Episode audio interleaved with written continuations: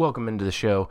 In our quest to continue being historically accurate and completely factual, we recorded this episode on Wednesday, December 22nd, and we made mention, I made mention, to Arizona being undefeated. Well, Arizona lost to Tennessee, so they're no longer undefeated. So I just needed to put this at the top of the show. So again, we are factually correct in all things that we discuss on this podcast. All right, let's get into it. Let's go. Hall, somebody get a shot up at the buzzer. It's good. Brooks Hall The place hits goes- it at the buzzer. The Dayton Flyers. Pandemonium in the Dayton Decibel Dungeon. Sanford grabs all the way This is one of the great college basketball venues in the nation. UD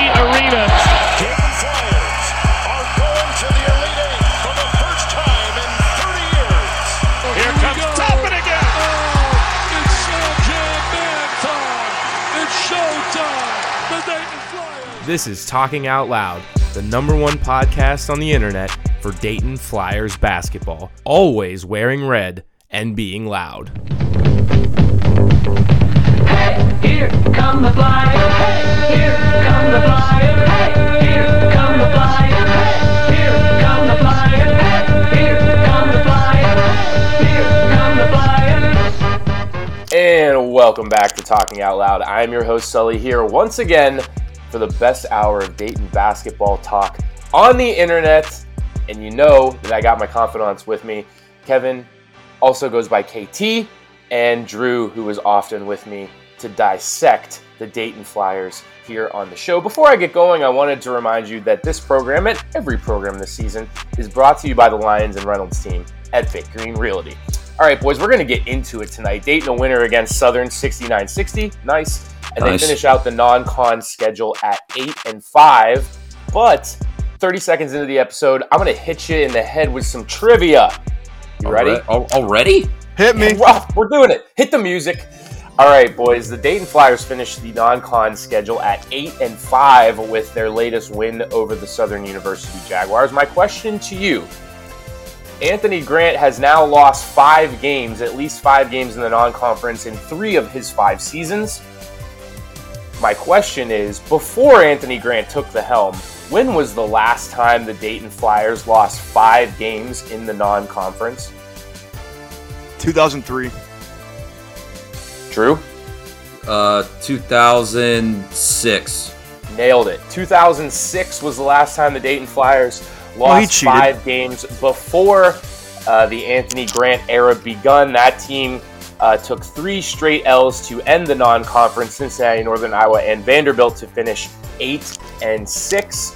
After that time, Brian Gregory never lost five games in the non-conference again, and you can probably tell uh, by the trivia question that Archie Miller never lost five games in the non-conference. Well, that leads me to my show opening tonight, boys. Um, with Dayton's non-conference behind us, and now the metaphorical midpoint of the season that always coincides with the calendar flipping over to the new year. Dayton's next game is going to be against URI on December 30th. You know, I I talk about this a lot in that um, in college athletics, people like to flip flop when they refer to the athletes as adults and when they refer to them as kids. When people want college athletes to be making money, they say they're adults. They're generating revenue for the university. That's a perfectly fine argument, of course. But then when you're too negative and you say negative things about the team or you're brutally honest about the play on the floor, then it immediately switches. Those kids no longer become adults. It is be nice to those kids. And so I start tonight uh, with the episode and saying that we're just going to be real here because with the Flyers at eight and five, the at-large hopes gone and they they're dead and they're buried six feet underground. We have to start being a little bit more honest about what we've just seen in the non-conference. And I have I'd like to have a good pulse on the fan base, you guys. I think you know this. Um, Twitter and conversations with people, you know, uh, you know, Twitter's not the only place I like to get my conversations, but you get what I'm saying here. And that uh, taking the pulse of the fan base, the excuses are starting to fly around and the bullshit carousel is spinning, and it is spinning rapidly, and it is flinging BS all over the greater Dayton region. I was listening to Flyer feedback um, this morning on a run here in beautiful Lake of the Ozarks. And John Bedell and Nate Green were uh, on the call for Flyer feedback. And not to disparage Nate Green, I love Nate Green. Um, they need to have a little bit more polish on WHIO because they are, of course, um, chosen by the university to have that show. And they, you know, you hear it during the commercial break all the time chosen in conjunction with the university, which means that you have to toe the line on what you can say and what you cannot say. So being brutally honest really is kind of frowned upon to a certain degree and it's frowned upon even more so in seasons like this, gentlemen, because the Flyers aren't any good. And it's time that we all make our peace with that one way or another, that this team just isn't very good. And we might be a year away. We might be two years away. If you're sitting there saying, well, this is a young team and we're building for the future, that is a perfectly reasonable opinion to hold. However, I'm not into moral victories right now before we've hit the Christmas holiday because I sat on this podcast and talked to Larry Hansgen in September, and we both agree generally, and I think most of the listeners agree, that by the time you get to Christmas, you have a very good idea of who the team is that's taking the floor night in, night out for the Dayton Flyers. We have all the uh, empirical evidence that we need to make a judgment about the Dayton Flyers now at 8 and 5 and if you'd like to come up with statistical data about why they're improving or how much better they've been since the Thanksgiving holiday started, that's again perfectly fine. But eventually, your statistics are going to run in a different direction than the reality that we've seen on the court. And the reality on the court is that the Flyers just aren't that good. And so on Flyer feedback, I was listening, and Nate Green said something where he said, You know, this was a good win by the Dayton Flyers against Southern. And I could not have disagreed with him more. But then, to his credit, 45 seconds later, he said, you know, they should have beat this Southern team by 20. So we need to stop with the moral victories. This was not a good win against Southern. This was a sloppy offensive performance. The Flyers again turned the ball over a ton. Again, they could not shoot the three. They really had no offensive consistency to speak of.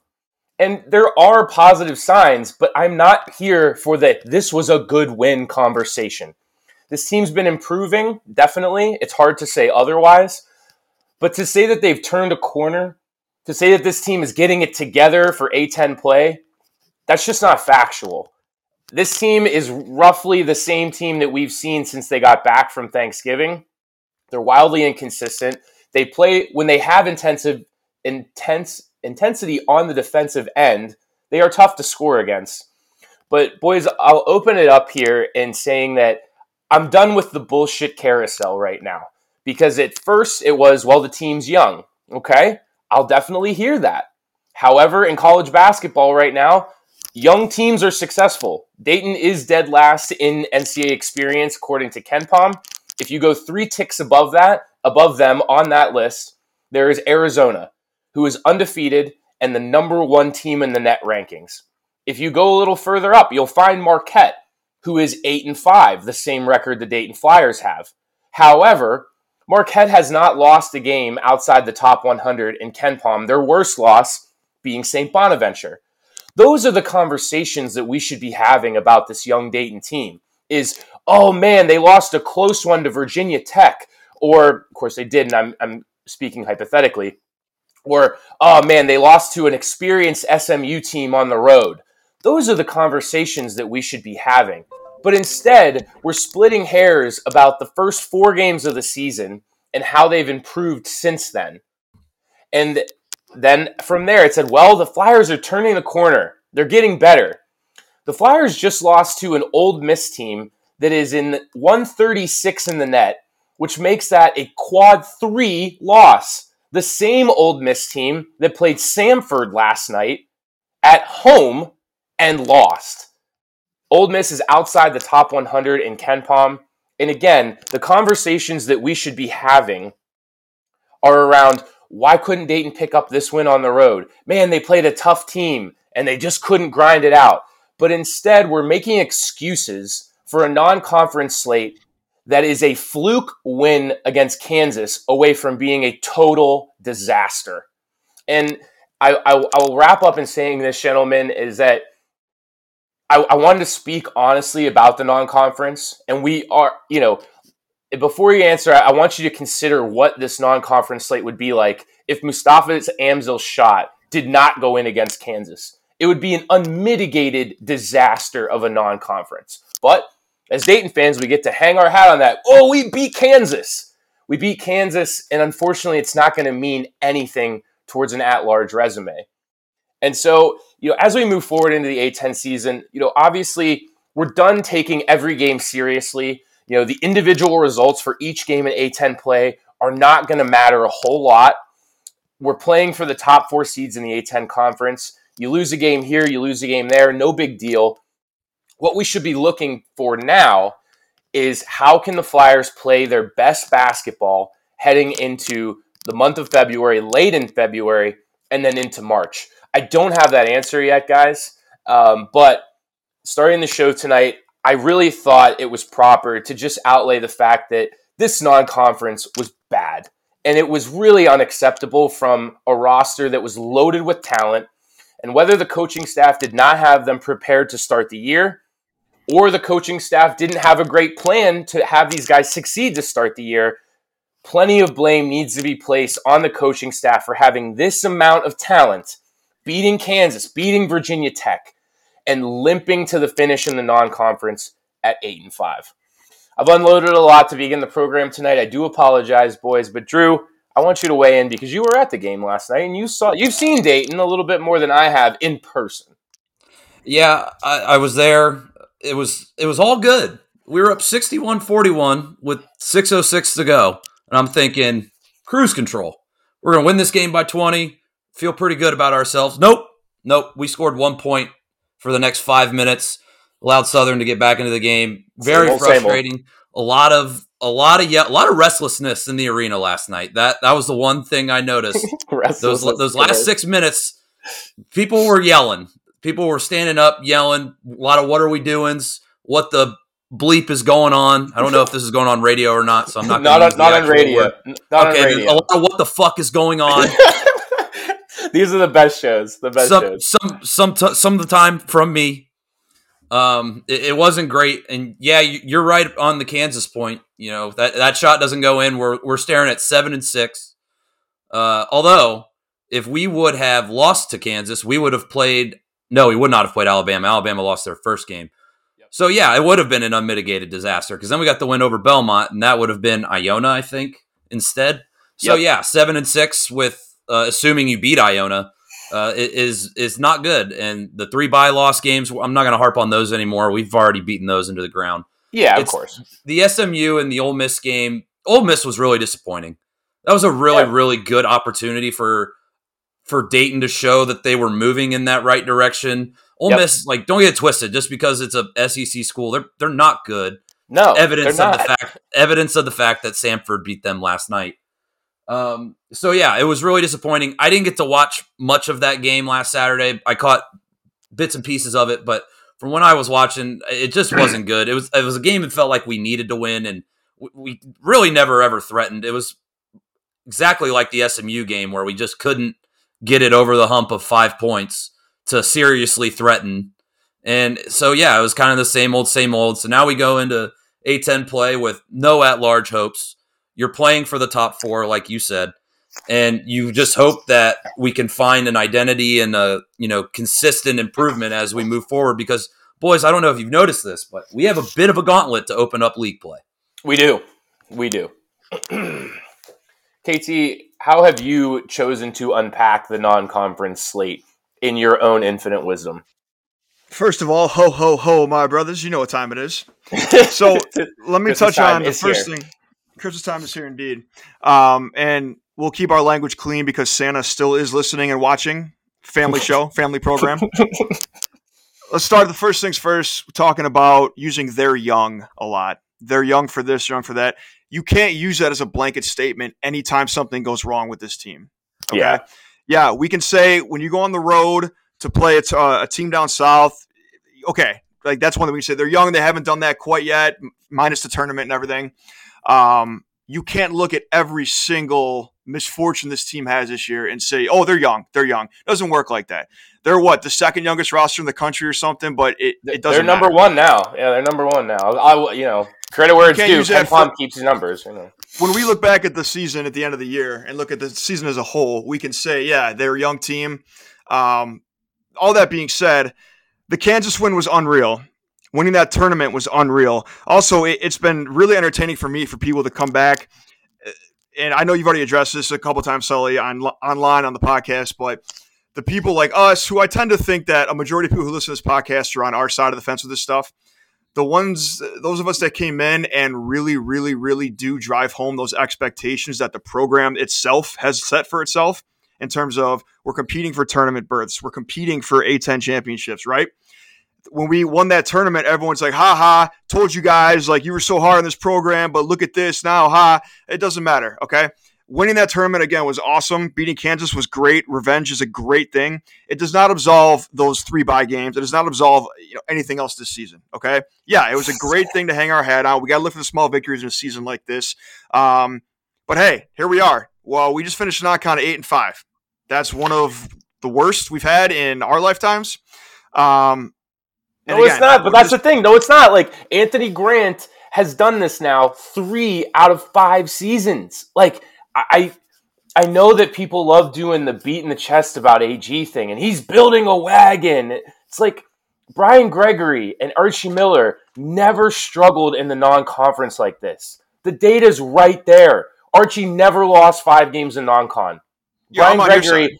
I know, and I'm saying Brian Gregory after 06 never did it again. And he had some mediocre teams after 2006. I mean, it, it's, it, I just, I, I cut in because I don't want people to think like, oh my God, like this is unprecedented. Like, this is what Anthony Grant is more often than not with his teams. And, you know, yeah, two, uh, 2020 was great. You know, we, we had, you know, we had our season. Okay, awesome. But in 2018, AG's first season, they went into the conference play at six and six. 2019, they went into conference play. You guessed it, eight and five. And then last year, you know, we didn't have a non-con to even look at, and that's why he didn't lose five games. But you bet your ass that team probably would have lost five games in the non-con. Point being, even if I'm looking at the, the records in the most factual sense, Anthony Grant is in his fifth season, and he has lost five games in the non-conference more seasons than he hasn't. I, I, Hey, here's I a question. I, that's well, hold on. I just like that is unacceptable. I, I you know, it's it, it's such a like we we say this a lot, and I get called like being dramatic so much, but. If we're all just going to throw up our hands and say, "Oh, let's go to the arena and have a good time," and it, you know the results don't matter. I mean, if that's the fan base we have to be, then I don't know if I want on board for that. Like, I thought we all signed up for winning. I thought we all signed up for at large berths. And, you know, obviously they mm-hmm. were long gone after the three by game losses. So I, I don't want to be overly dramatic and serious here. I, I just want to say that if the expectation is winning, we're not doing that. And this really shouldn't be an acceptable perch for the program to be on because let's face it, I mean, this team right now is irrelevant. They're not going to have national media talking about them. They're not going to have people in college basketball buzzing. They're not going to like be on SportsCenter unless they're on like a bad beats segment on SVP. I mean, I, I'm just at the point where I, I wanted to outline it to start the show because we can't sit here and hand wave. Like we can't keep hand waving year after year after year. It was like last year was the Obi Toppin year. This year's the young year. What is next year going to be? You know, next year is going to have to be a get to the tournament or else type of season. And the fact that we're even sitting here talking about next season when we're not even at Christmas is is frankly what's unacceptable about it. So if you're Yep. sitting there going, "Well, the boys improved and they're showing signs of life," you're just making excuses for what is now becoming a losing culture. And and I just I don't know how to put it more plainly to people that this just isn't going to be good enough. you're not being dramatic. Uh, There's a f- you know there's a handful of talking heads on Twitter who will try to say it's all being dramatic just because we have high expectations. Why don't you want my question to some of these folks? And let me get one thing straight here. I am pro AG. Okay, Yeah, Yeah. because not- yeah, we, are- we, never- we all are. never call from being fired. Exactly, Never. exactly, exactly. Right. Um, if you don't it. cheer for AG, there, there's something wrong with you because then you're cheering against the program. But uh, the other side of that is for the people that are saying they're young, they're young, it's okay, it's okay, it's okay every year in the hand waving. What what kind of leash do you guys have on this program and with this coach? We're in our fifth year. We ain't going to the tournament this year. Uh, you can use COVID for like, like with the Obi year or whatever. But are we gonna wait till you know year six, seven, eight before some of these folks are finally like, hmm, maybe something isn't right here. So that's my one thing with that. And again, it's not being dramatic, it's having high expectations. Why would you not want to have high expectations? Why do you want to take pride in mediocrity? All right, we're not Yeah. Dallas Cowboys fans. Like, what is going on here? I don't understand why it's so wrong to want this team who has done it in the past many times. We have all the resources in the world to do it. There's nothing wrong, and I will never ever apologize for being pissed off when this team, with its new billion dollar arena and all this history to it, a one seed before COVID hit, and people are like, ah, they're young. These three bye games, who the three of us could have probably had a better game against those those teams than what that team did those games. But that's where I'm at, you know, and it is what it is. We know the season is. I feel bad for the folks out there who are still trying to hang on to some hope, who think that for some some way, some reason, the committee is going to look at this Kansas win and be like, "Ooh, it's okay." That absolves everything else that happened bad this year because they beat Kansas in this tournament. There's a lot of folks out there, no names, no names. You know who you are. You got to just let it get over the fact we're not a tournament team. Okay, Yeah. If we win it, if we win the A10 tournament, that's one thing. Don't even get me started on that. But this is not the year that we wanted it to be, and I don't know why it's so hard to accept.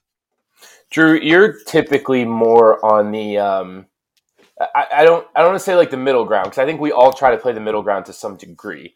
But I think you look at the sunny side of these things more than the the rest of us. And now that we have five AG non-cons in the books and wholly underwhelming results in again three out of the five, and I'm going to leave last year off, even though it was pretty underwhelming too. You know, we lost LaSalle on December 30th, so that that date's coming up. But Drew, how, how do you digest this? I mean, again, I want to make it really clear for listeners. Like, we're going to be here all year. We're going to put out a show every Thursday. We're going to talk about the team every single week. We're going to sit down. I will watch every single game in the A10. I promise you that. And I will want Dayton to win in every one of them. And I still think that this team is capable of going to the top four in this conference eh, by the time the season's over. I think you'd be crazy to think not. I mean, they did beat Kansas, whether it was a fluke or not. They beat them. They beat a very good Virginia Tech team with intense defense, and and you know they didn't really have to do a whole lot on the offensive end. So as we move forward, like again, individual results are just not going to be all that important. Um, finishing in the top four is going to be the main focus, but. Drew, where are you at with, with all this as we, you know, get ready for the week off and, and Christmas before A10 play? So before I elaborate on this, I just have a simple question for the both of you. What was the most fun thing about the 2019-2020 season?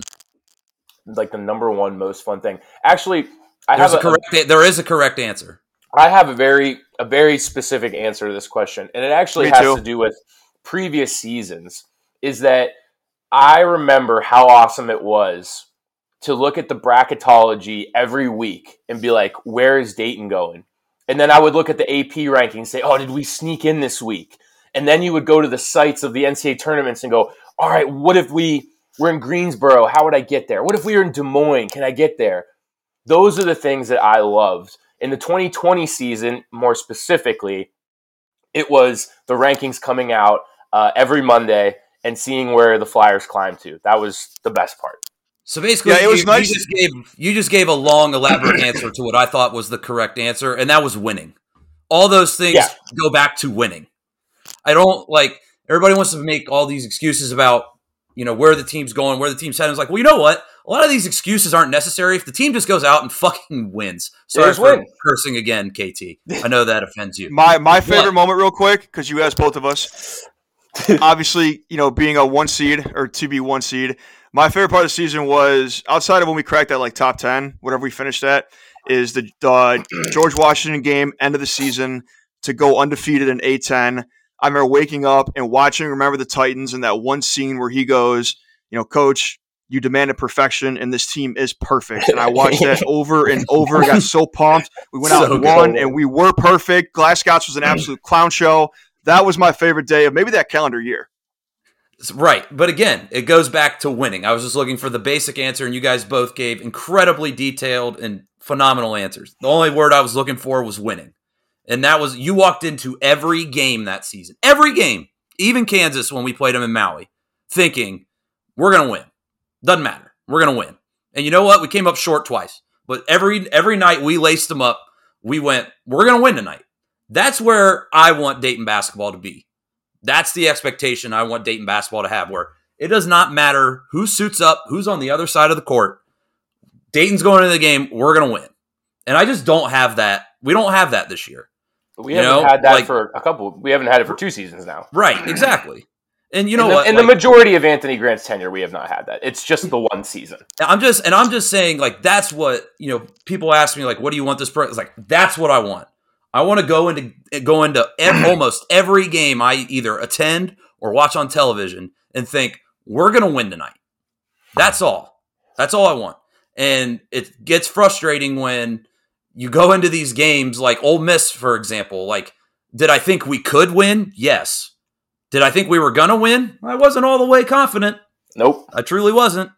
And that is where you start getting apathetic about a team, a program, a season, and that's what I fear. That's what I fear is setting in for a lot of people is just complete apathy. Yep. And it kind of felt that way in the arena last night. Like if I had to describe last night's game in one word, it was lethargic. Yep. Everything felt lethargic from the crowd. The students weren't there. The players looked tired. They looked ready for Christmas break. I, it, there was just no energy or juice in the building, and that was what was very, very disappointing for me from last night's game standpoint.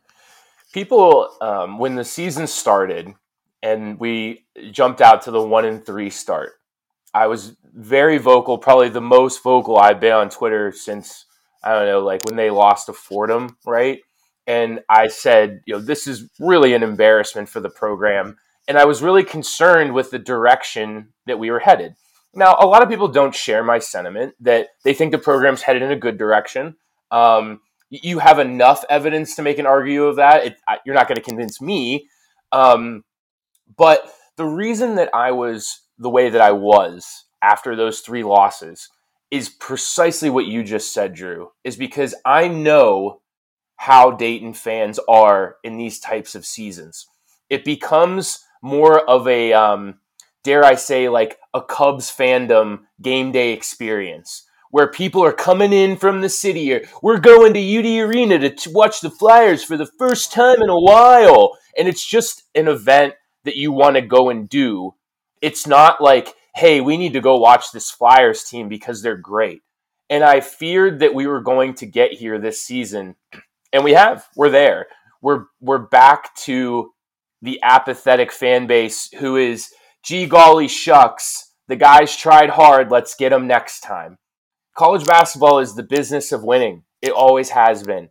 And when we have seasons like this, what really like I like I, I want to say this personally, like it kind of tears my heart out a little bit that like we are now we are literally like going into Christmas and so many people will not care about what happens to the Dayton Flyers season from here. Many fans and people that love this program are going to be just that much more tuned out. So if you, you know, if you do like see people like coming at you on Twitter, if you want to come at us on Twitter, like you got the wrong marks because I'm going to be here, rain or shine. But what makes me really upset is that when we lose like this and we hand wave losing and we make excuses, it breeds a culture of fans that don't care. And I would rather chop it up a hundred times on Twitter with people arguing about net rankings and AP polls and how I'm an idiot for thinking this or that than to have fans not care at all. And and that is really where I feel like we're heading is that a bunch of people who are listening to this podcast in a month, they're going to see somebody they haven't seen from a while uh, or for a while they went to school with and that you guys know that this plays out a hundred times. You're going to see someone from UD and they're going to go, "Oh, how the Flyers doing this year?" That is the thing that makes me really sad, like down to my bones. I always feel bad for those people. Yeah, I, I don't. just, I, don't naturally get it. feel bad for them. Hey, real quick it. though, the, we will. I, I, the people that aren't going to care the rest of the season, kind of the bandwagoners and whatnot, credit where due. When we're sitting at Glasgow's on a Tuesday night in January watching us play LaSalle, we'll be jealous of those folks at least once that night. But I'm with you. That's 100%. true. That is true. Um, and and you know the excuses and the the bullshit carousel. It's spinning all the way up to the coaching staff. I mean, last night I heard AG on Flyer feedback. He was talking with Larry Hansgen after the game.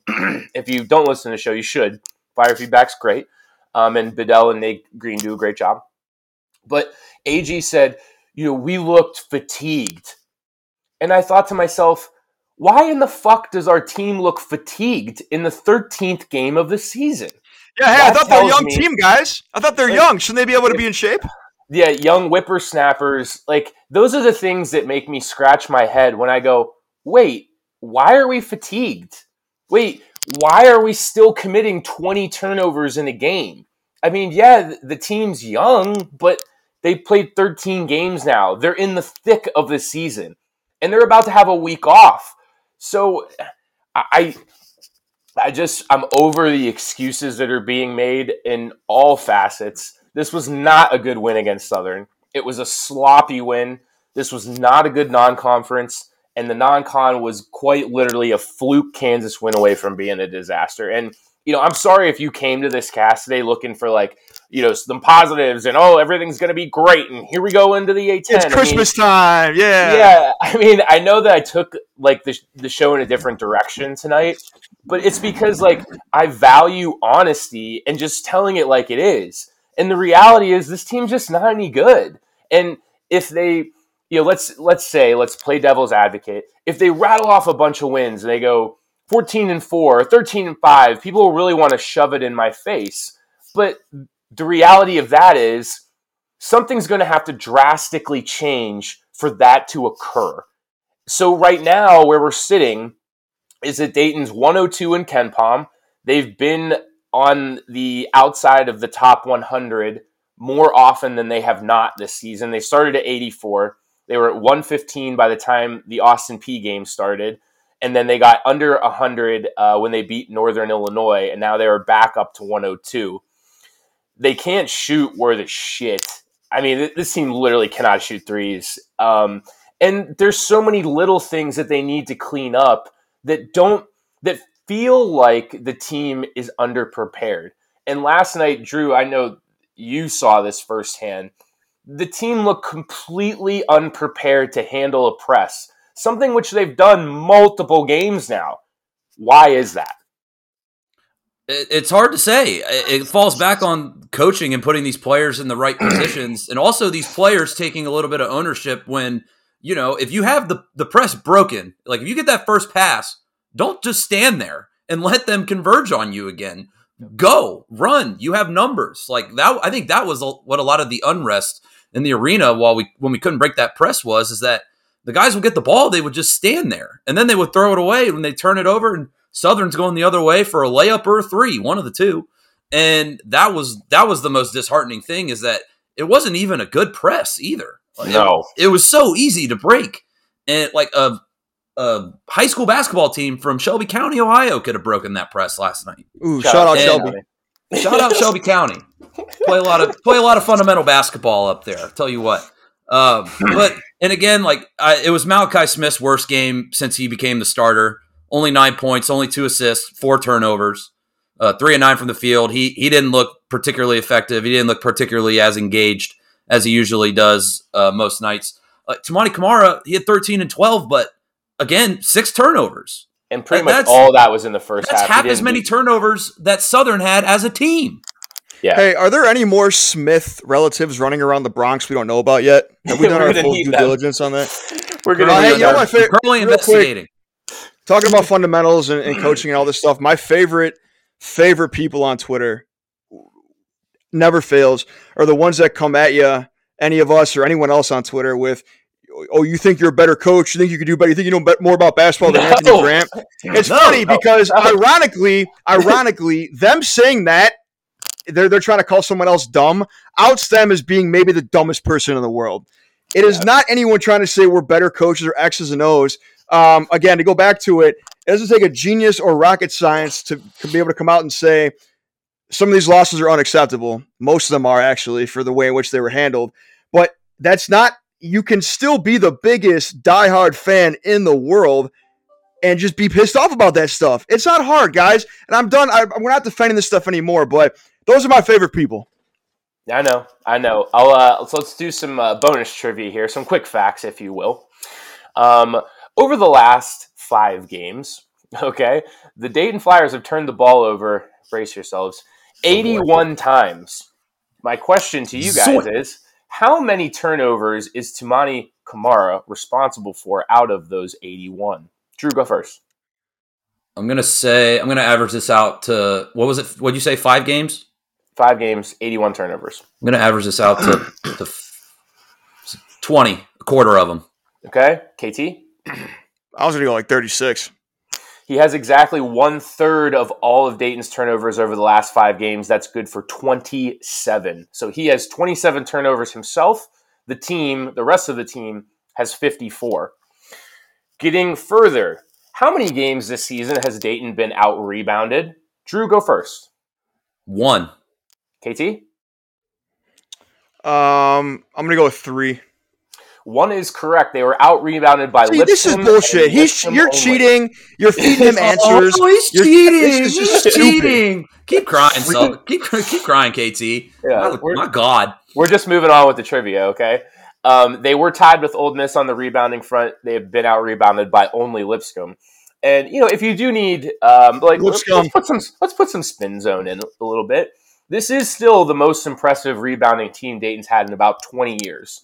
Um, they get after the glass hard, and frankly, it's going to be something that keeps them in a lot of games in the A10 season when their turnovers are taking them out of games. And if this season does anything for this fan base, I hope it drills home the importance of every single game that Dayton schedules and plays in the non conference. Because the three games that we lost to begin the season truly did end the year. Without those games, I mean, you can do the math yourself. Dayton would be sitting at 11 and 2 with only losses to Mississippi and SMU, ones that could easily have been explained away by beating Kansas and Belmont and Virginia Tech. So instead, I just, but instead, you know, we're sitting here at 8 and 5. So I want people to, to just consider again how important literally every game is in the non conference for Dayton, which is a blessing and a curse, right? Like, I, think it's cool because every game does matter and we do kind of have a, certain importance about it. Um, and, you know, I, I say this all the time like, for big time programs, like in my own household, uh, Iowa gets watched a lot. It's hard for me to like actually compare the investment you need to make like emotionally as an Iowa fan because like oh we lost to number 1 Purdue. Okay that's Friday. On Monday they're playing Illinois. And then on Thursday we play Iowa State. And then Saturday we play Utah State who's a top 50 team. It's like you you lose a game so what? You wash it off and the next game comes around. But Dayton again doesn't have those opportunities. And when you lose 3 really bad games there's just nothing left for you to salvage to make up for those losses. And so, in the same breath, as we're coming towards the end of the show, and we do thank you for sticking around again. Today's Talking Out Loud brought to you by the Lions and Reynolds team at Vic Green Realty. If you're looking for a home in southwestern Ohio, please look up the team of Lions and Reynolds at Vic Green Realty. Um, right now, as we head into the A10 season, there are more A10 teams in the net rankings between 90 and 110 than there are in the top 75. Richmond at 90, URI at 91, Dayton 106, and George Mason is at 107. The top 75 only consists of VCU at 74, SLU at 70, and a big old canyon. And then Davidson has found their way all the way down at 44 after finishing up a very impressive non-con slate, which has them at 55 in the KenPom rankings, 10 and 2 overall, only taking neutral losses to South, uh, New Mexico State and San Francisco, and they beat everybody else, and they beat Alabama uh, by one point this past Tuesday before winning a non D1 game last night would be Wednesday, December 22nd. So They've also um, won nine in a row. they have they have won nine in a row. They started one and two, and they are now ten and two uh, going into um, going into the A10 play. So I I always want to drive that point home, guys, because we talk about it all the time, like how important things are, scheduling is in the non-con, and then how important all the games are. But um, you know, it's it's hard for me to digest what we've seen in this non-conference and, and kind of hand wave it as acceptable. So with that said, I think everybody knows how we all feel. Do you guys want to add anything into the non-con before we make our predictions for the A10 season? Not particularly. No, uh, I'm glad it's over. Let's say that. I'm glad it's over. Yeah. Yeah, Uh, ditto that. Uh, Yeah. one, one thing I'm just going to repeat that you already said, and it's very, very simple. Being as the program we are, the conference we're in, we don't have chances like some other teams and conferences do, like the Big Ten. That's just what it is. Like, deal with it. Get over It it. is what it is. And It is what because it we is. blew the chances we had, that that's it. It's it. Uh, that that's it. That's all there is to it. It's it's white and black. That's Yep. why we're not going to go to the tournament this year. There's no, you can't do a thousand different analyses or prayers or whatever. It's very, very simple. We're out. Yeah, we're out, and this this season is going to be enjoyment only until we get to the A10 tournament. Of course, you know this team is capable of winning three games in three days. So, as Keith Waleskowski said last week, the focus for this team now has to be figuring out how to finish in the top four because that will give Dayton a realistic shot of winning the A10 tournament. If they're outside the top four, I just do not see a realistic world where that happens. Um, so, as we turn the page, I think it, we can highlight a couple of things, putting it in the spin zone here. What is going to keep Dayton in games in the A10 this year is going to be the rebounding and the defensive intensity. They need to have their identity be defense. And I, I talked with, um, I think KT, you were with me at Glasgow's one time, and we were talking with London Warren. And he talked about the 2009 and 2010 teams for Dayton. And if you remember those teams, 2009 team went to the NCAA tournament. The 2010 team famously missed the tournament inexplicably and won the NIT that year, beating North Carolina. But London told me that in those years, Brian Gregory's message to the team going into both seasons was we're going to be defensive minded. And in Ken Pomeroy's rankings, they were 25th in defense in 09. In 2010, they were the ninth best defensive team in the country. And so BG said to them quite plainly, You guys are not a good offensive team. What your goal should be is holding teams under 60 points every single night. And I think you guys can all tell where I'm going with this. That's precisely what this team needs to be. It needs to be a how do we hold teams under 60 points every single night. Now, I don't know if we're capable of doing that every night, but that's what it has to be because, as we explained, Dayton's going to win the rebounding battle most nights. And I don't foresee that changing. Camara, for his faults, is great on the boards. DaRon Holmes, also great on the boards. And we don't have any consistency on offense that's going to lead to this great spark. And then, you know, adversely, we're not a good shooting team. I mean, they're piss poor at shooting the three. Since the Miami game where Dayton went 11 for 19, they have only had two games where they've shot over 33% from three point land. They were the Belmont game at 7 for 18. That's good for 39%. And then the Virginia Tech game, they were 7 for 18. However, RJ Blakney was 5 for 5, which leads the rest of the Dayton team being 2 for 13. So, Drew, I want you to give me give me your Roses prediction. How did things go well for the Flyers in the A10? And then what do you think their record's going to be? Give me a best case and a worst case scenario for the listeners. Okay, best. We'll, we'll start with uh, best case. Best case is we cut the, we cut the turnovers out, and the defense becomes consistent to the point where you, we can go on the road anywhere and say, well, we may not have the the offense going, but we're going to defend you hard enough. We're going to play good enough defense that this game's going to be a rock fight. Like basically just going to be a rock fight, and we get into the top four. And as we've talked about, they're capable of winning three games in three days.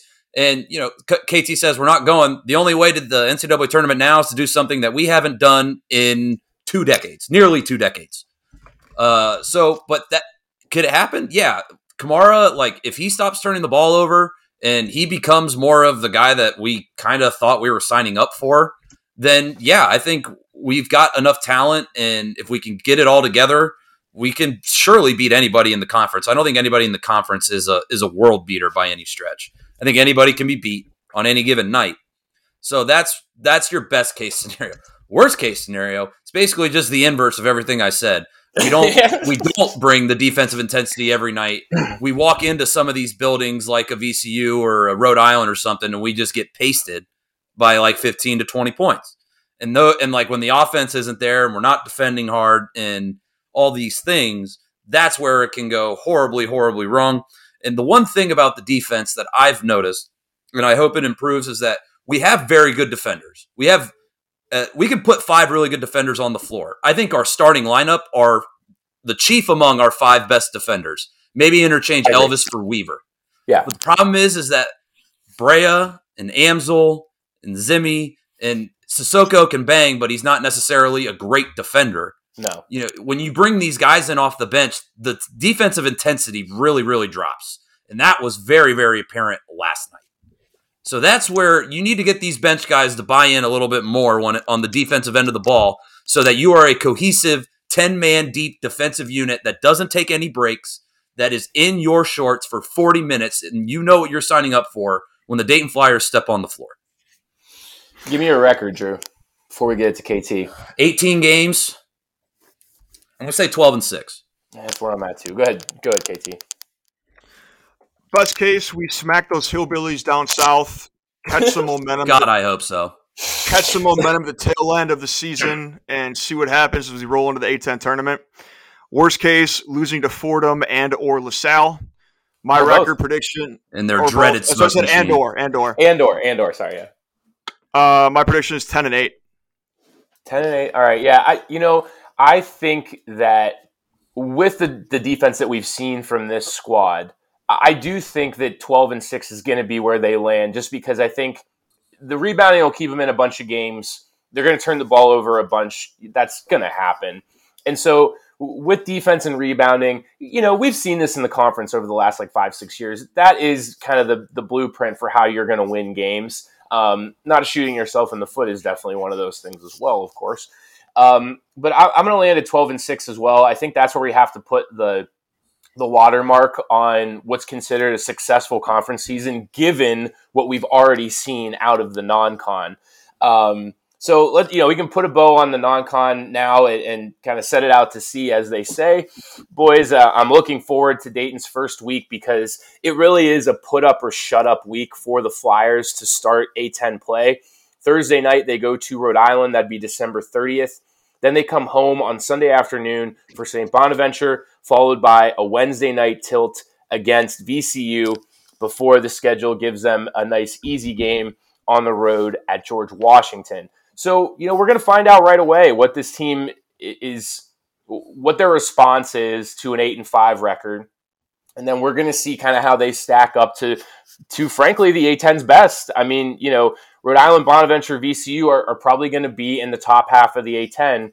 So I'm interested to see how this team stacks up given what we've already seen because um, you know the turnovers are a huge problem.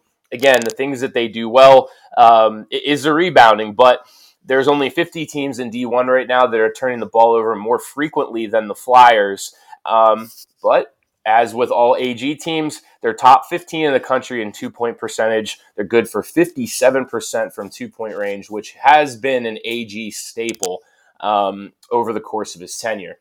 Um, I think that's that's good for today, fellas. I want your final thoughts, as I always do. KT, you can go first and give us your final thoughts for the program as we head into Christmas and we sign off for a week. Uh, first of all, happy and safe holidays. Merry Christmas to all, especially those that tune in week in, week out. I will never ever lower my expectations or apologize for being hard on a team that I expect to always be in the conversation by the end of the year and to be playing for seeds, not prayers in December. Um, so my final thoughts on that is I want a good rest of the year. Yeah, and I'll see you at Glasgow's for a few cold ones, of course. Um, Drew, Absolutely. By, by when I say when I say good rest of the year, I mean like I uh, just see No some good effort out there. I don't know what else No to say. to Yeah, Coach no losses speak. to Fordham. That's all. Yeah, that's really all I can say. Drew, final thoughts. It's your turn. Final thoughts. If we go, if we win these first three games and go three and zero in the first three, parade is back on in my mind. You're planning the A10 Conference Championship parade. We're planting the flag, baby. No, uh, but seriously, uh, I think I think we talk about tangible improvement a lot on this show, and a lot of times when we talk about tangible improvement, we talk about it on the offensive end of the ball. I want to see tangible improvement on the defense. I want us. I know VCU is being heralded as a very very good defensive team uh, this season, but I want Dayton to be the number one defense in the A10. I don't think it's Love that, that. unrealistic. I don't. I don't think it's that unrealistic of an expectation. I don't think, like I said it before, I don't think the A10's that great. I think Dayton can be the best defensive team in the conference, and that is what I want to see. You know, it's a bad right year when now, I. but they can be. You know, it's a bad year when all I can say is I hope for a good A10 year, A10 season.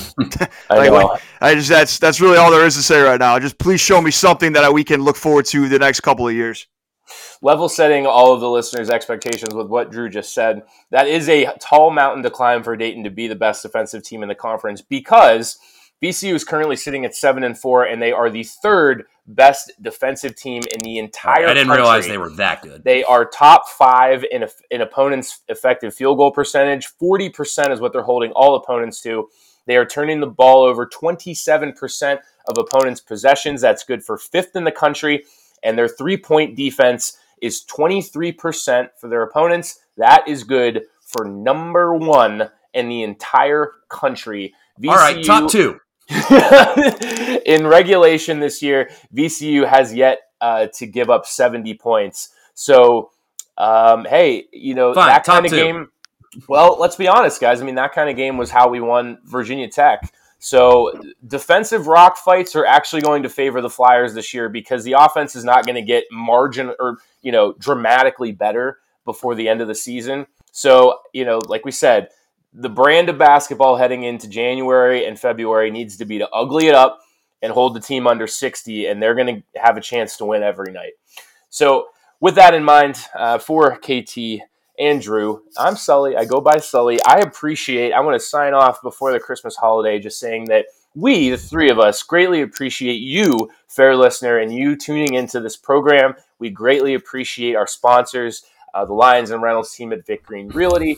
And I thank you for making this the number one podcast in the Atlantic 10. We are at 1,500 listeners per week, every week now, um, which is far and away, um, you know, the best podcast in the A10. We're number one. The facts prove it. Stick with us for the whole season.